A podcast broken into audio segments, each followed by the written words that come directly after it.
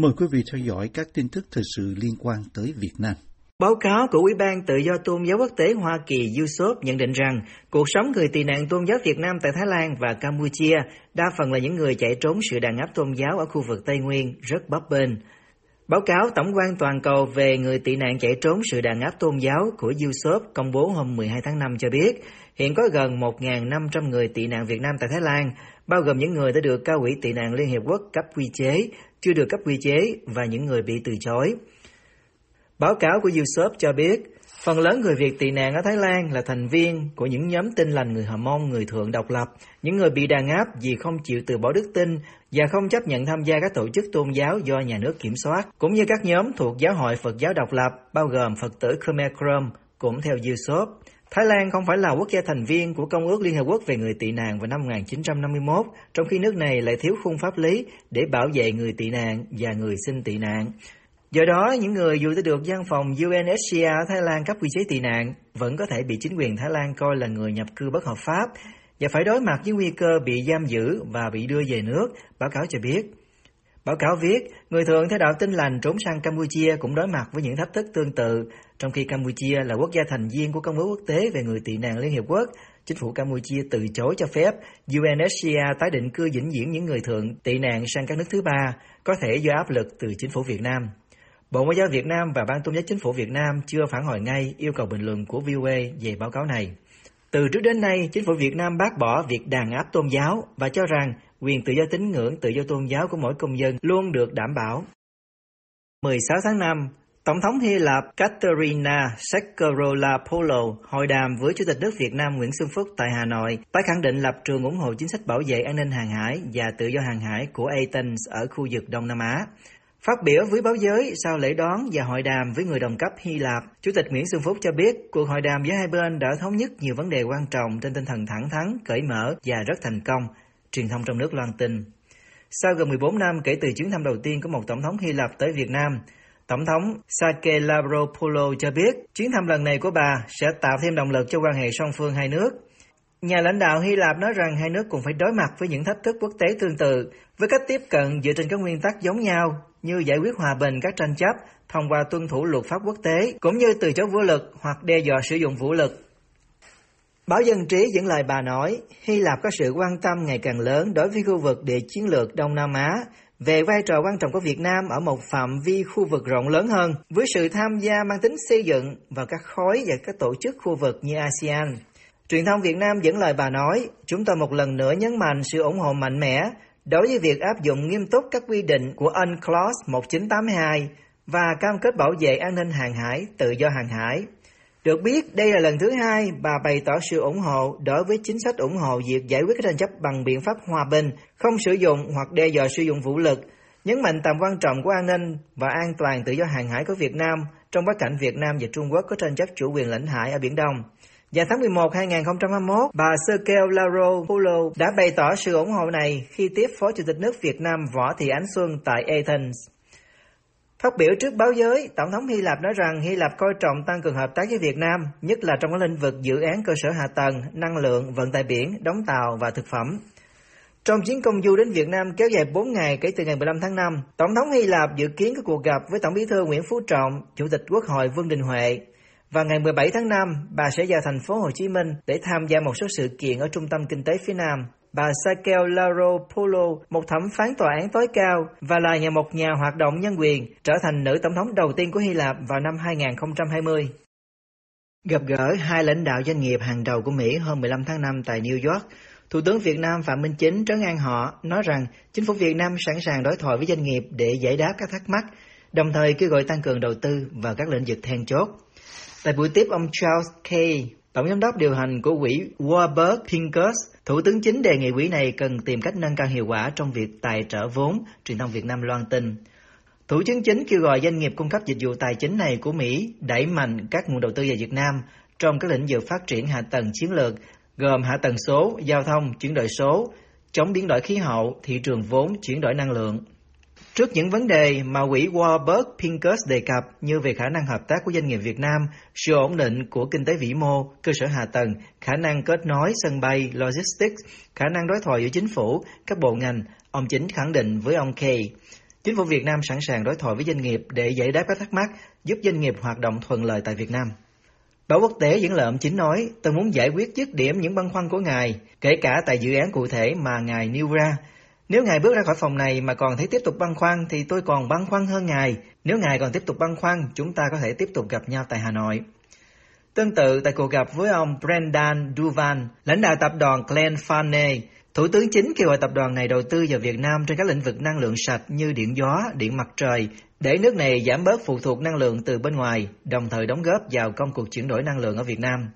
Cũng tại New York hôm 15 tháng 5, Thủ tướng Phạm Minh Chính và phái đoàn dự lễ khai trương văn phòng FPT Software, công ty thành viên của tập đoàn FPT. Truyền thông Việt Nam cho biết đây là văn phòng thứ 2 tại New York và văn phòng thứ 10 tại Hoa Kỳ của công ty FPT Software, công ty đang cung cấp dịch vụ công nghệ cho khách hàng tại 30 bang ở Mỹ. Phó Tổng thống Mỹ Kamala Harris ngày 13 tháng 5 nói với các nhà lãnh đạo Đông Nam Á rằng Mỹ sẽ ở lại khu vực này nhiều thế hệ và nhấn mạnh sự cần thiết phải duy trì tự do hàng hải, điều mà Washington cho rằng đang bị Trung Quốc thách thức. Tôi đang có mặt tại trụ sở Bộ Ngoại giao Hoa Kỳ. Vào thời điểm này thì an ninh ở đây đang được thắt chặt để đảm bảo cho hội nghị thượng đỉnh giữa Hoa Kỳ và các nước ASEAN. Một số cá nhân và tổ chức khác nhau thì cũng tranh thủ dịp này để bày tỏ chính kiến của họ. Theo lịch trình, từ 3 giờ đến 5 giờ chiều nay, Tổng thống Joe Biden sẽ có buổi hội đàm với lãnh đạo các quốc gia Đông Nam Á để chia sẻ quan điểm và tầm nhìn của Mỹ về khu vực cũng như là thế giới. Phát biểu tại hội nghị thượng đỉnh của Hiệp hội các quốc gia Đông Nam Á ASEAN, bà Harris cho biết khu vực này là ưu tiên của Mỹ. Phiên khai mạc hội nghị diễn ra tại Bộ Ngoại giao tập trung vào các vấn đề y tế và an ninh hàng hải. Sau đó cùng ngày các nhà lãnh đạo lại hội họp để bàn về khí hậu, năng lượng sạch và cơ sở hạ tầng. Bà Kamala Harris, Phó Tổng thống Hoa Kỳ nói, Hoa Kỳ và ASEAN có tầm nhìn về khu vực này và chúng ta sẽ cùng nhau đề phòng các mối đe dọa đối với quy tắc và chuẩn mực quốc tế. Bà không nêu đích danh Trung Quốc, nước mà Washington cáo buộc sử dụng biện pháp mang tính cưỡng ép đối với các nước láng giềng. Chúng tôi sát cánh với các đồng minh và đối tác của mình trong việc bảo vệ trật tự dựa trên các quy tắc hàng hải, bao gồm tự do hàng hải và luật pháp quốc tế, bà nói. Là một quốc gia Ấn Độ Dương-Thái Bình Dương, Hoa Kỳ sẽ hiện diện và tiếp tục gắn bó với Đông Nam Á nhiều thế hệ sau, bà Harris cho biết thêm. Bà cho biết Mỹ sẽ cung cấp 60 triệu đô la cho các sáng kiến mới về hàng hải dành cho Đông Nam Á, bao gồm điều một tàu tuần tra mới tới đây để sử dụng như một nền tảng huấn luyện. Thủ tướng Phạm Minh Chính là một trong những nhà lãnh đạo tham dự sự kiện này. Trước đó, ông có hội kiến Ngoại trưởng Mỹ Anthony Blinken. Ông Blinken nói Mỹ và Việt Nam là những đối tác mạnh mẽ nhất và có cùng chung viễn kiến về an ninh trong vùng. Ông Chính cảm ơn Mỹ đã hỗ trợ vaccine cho Việt Nam để kiểm soát dịch COVID-19. Ông Phạm Minh Chính, Thủ tướng Việt Nam nói. Và qua cái câu chuyện đại dịch, cái câu chuyện vaccine thì tôi thấy là chúng ta càng thấy rất rõ là những vấn đề có tính toàn cầu, vấn đề có tính toàn dân thì chúng ta phải có cách tiếp cận toàn cầu và kêu gọi cái sự đoàn kết quốc tế và đề cao cái chủ nghĩa đa phương và cái sự giúp đỡ lẫn nhau. Ông Chính và các nhà lãnh đạo khác gặp lại Tổng thống Joe Biden cho cuộc họp cuối cùng của họ sau đó trong cùng ngày thứ Sáu. Tiếp theo mời quý vị theo dõi phóng sự nhà ở xã hội cho công nhân và người có thu nhập thấp. Đây là những căn hộ của dự án nhà ở xã hội dành cho công nhân và người có thu nhập thấp. Tin tức cho biết Bình Dương đã thu hút đầu tư 86 dự án nhà ở xã hội, có tổng diện tích sử dụng đất khoảng gần 200 hectare, tương đương khoảng 3,9 triệu m2 sàn xây dựng. Ông Nguyễn Văn Hùng, một người lao động đến từ Bắc Giang, cho biết. Một căn nhà ra thì nó sẽ không còn cái phí nọ kia, nó nhiều cái thuế phí nó sẽ nâng cái giá trị của căn nhà nó lên thì nó rơi vào bây giờ nếu như mà ít nhất thì nó cũng sẽ rơi vào tầm 400 triệu trở lên. Và nếu như mà đi làm công nhân thì chắc phải tích góp cỡ 3-4 năm gì đấy. Tính so ra thì là ở khu vực này thì là cái khu nhà ở xã hội này thì giá sẽ rẻ hơn những cái khu khác. Mức giá rẻ hay mắc còn tùy vào việc người lao động ngoại tỉnh đến đây có tính định cư luôn ở Bình Dương hay không. Ông Nguyễn Thái Tường, một công nhân quê ở Cần Thơ đang làm việc tại khu công nghiệp Mỹ Phước của Bình Dương, làm bài tính thiệt hơn. Tại vì đi bà 400-500 triệu mà mua mình trả ngang 400-500 triệu để mình về quê mình mua được cái miếng đất ở dưới quê rồi. Bây giờ miếng đất dưới quê mình mua bà về ngang cũng 10 mét mà bề dài cũng 20 mấy mét mà cũng được có 700 mấy 600 triệu là dữ lắm mà ở nó thoải mái nữa. Còn đây mua ở trên gác, ở trên cái lầu vậy thì người ta không mua, công nhân không mua. Với những công nhân mong muốn được an cư cho chuyện lạc nghiệp thì có ý kiến nên linh động chấp nhận cho trả góp. Ông Phạm Công Phương đến từ Gia Lai nói: mình mua nhà với điều kiện là trả góp thì có thể được, chứ mà mua lần một liền thì không bao giờ được, bởi vì cái mức lương nó hạn chế. Thứ nhất, thứ hai nữa là mình không có tiền liền mà để mua một lần được, mình chỉ có thể là trả góp một tháng là trả bao nhiêu triệu đó, rồi trong một thời gian bao nhiêu lâu đó thì nó sẽ hết thì sẽ được. Đó là tùy theo, đó là hoàn cảnh của riêng làm gia đình thôi.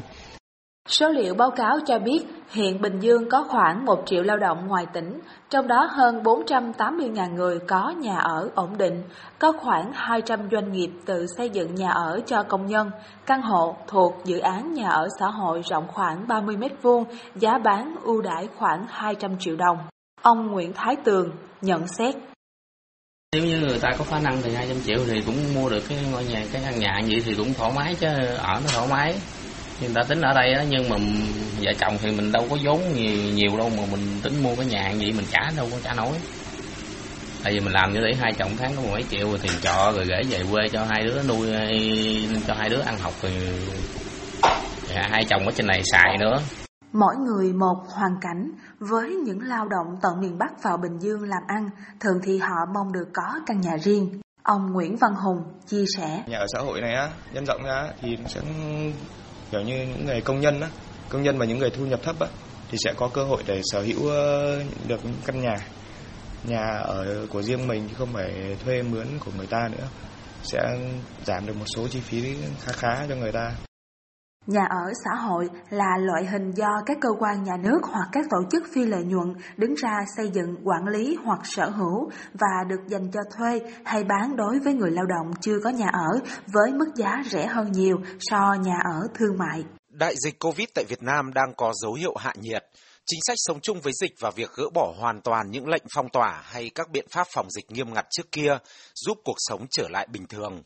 Vào thời điểm này, Việt Nam cũng đang bước vào mùa du lịch biển. Khách quốc tế đang dần trở lại Việt Nam sau 2 năm đại dịch, hứa hẹn nguồn thu từ lĩnh vực quan trọng này sẽ góp sức phục hồi dần nền kinh tế. Tuy vậy, nhiều chủ khách sạn, resort, nghỉ dưỡng trên cả nước cho biết họ đang lâm vào tình cảnh thiếu lao động trầm trọng, dù tất cả các địa phương đã mở cửa trở lại và việc đi lại không còn phải hạn chế. Chị Nguyễn Thúy Hằng, chủ một chuỗi khách sạn 4 sao ở thành phố Hồ Chí Minh cho hay, các khách sạn của chị cũng như nhiều công ty taxi trong thành phố hiện không thể tìm được lao động. Đang tuyển tất cả các kiểu mà nó không tuyển được nhân sự, như làm phòng HK hay là FO là không, hay là bảo vệ cũng không tuyển được luôn ấy. Càng chứ nhân kiểu không có nhân sự thì nó cho chạy, nó sẽ các cái dịch vụ của mình nó sẽ không tốt được ấy. Chị Hằng chia sẻ với VOA. Không hoạt động trong lĩnh vực dịch vụ cần nhiều lao động, chị Nguyễn Thu Huyền, chủ một công ty lớn về truyền thông cho biết doanh nghiệp của chị cũng cùng chung cảnh ngộ, dù chị đã tìm mọi cách đưa ra nhiều ưu đãi cao để lôi kéo nhân viên từ các cơ quan báo chí nhà nước hay các doanh nghiệp khác. Không tuyển được nhân viên luôn, bởi vì là nhân viên nha, bây giờ buồn cười lắm, có những đứa đang làm mình nó nhảy sang học digital để nó sang lĩnh vực đấy, là vì đang hot. Thật nhà người làm digital xong hồ sơ nó cứ nhảy việc, cứ vài ba tháng lại nhảy chỗ mà nó ảo lòi về lương ra. Thế là chịu tác viên ở ngoài chả phải nuôi, làm theo job lại còn rẻ hơn, tự nhiên lao vào, nhưng mà đến lúc mình phải tìm thì tìm không ra. Chị Huyền cho biết, theo chị Hằng thì do dịch bệnh kéo dài và lệnh phong tỏa hạn chế đi lại áp dụng quá lâu nên sau khi các lao động về quê, họ đã quen với cuộc sống tại địa phương, trong khi tại các thành phố thì giá cả leo thang, tình hình công việc và thu nhập chưa chắc chắn nên ít ai muốn quay trở lại thành phố làm việc ngay vào thời điểm này. Sau cái đợt dịch thì nó nói chung đợt dịch một cái là kể cả nó hỗ trợ cho nó nhưng nó vẫn cứ bỏ về quê, sợ quá. Thế nó về quê rồi thì nó lại không muốn đi lên nữa, đã là 2 năm rồi thì nó không muốn lên nữa. Chị nói. Đồng tình với nhận định này, chị Huyền cũng cho biết thêm. Lên nó sợ chứ, cả sau cái đợt dịch vừa nó sợ quá đi chứ. Nó ở nhà, nó ở làm việc vớ vẩn, nó còn có cái ăn. Lên, ví dụ bây giờ lên thành phố Hồ Chí Minh các thứ xem bây giờ nói thôi chứ cái gì cũng đắt đỏ, thành phố cái gì bây giờ cũng đắt đỏ. Mà tiền kiếm không ra, lên nó sợ. Xóm trọ nào toàn người chết cả xóm ấy, khiếp lắm.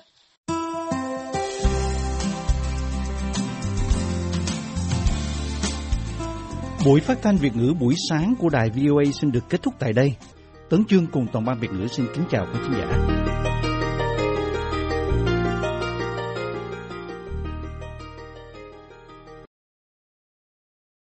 This program has come to you from the Voice of America, Washington.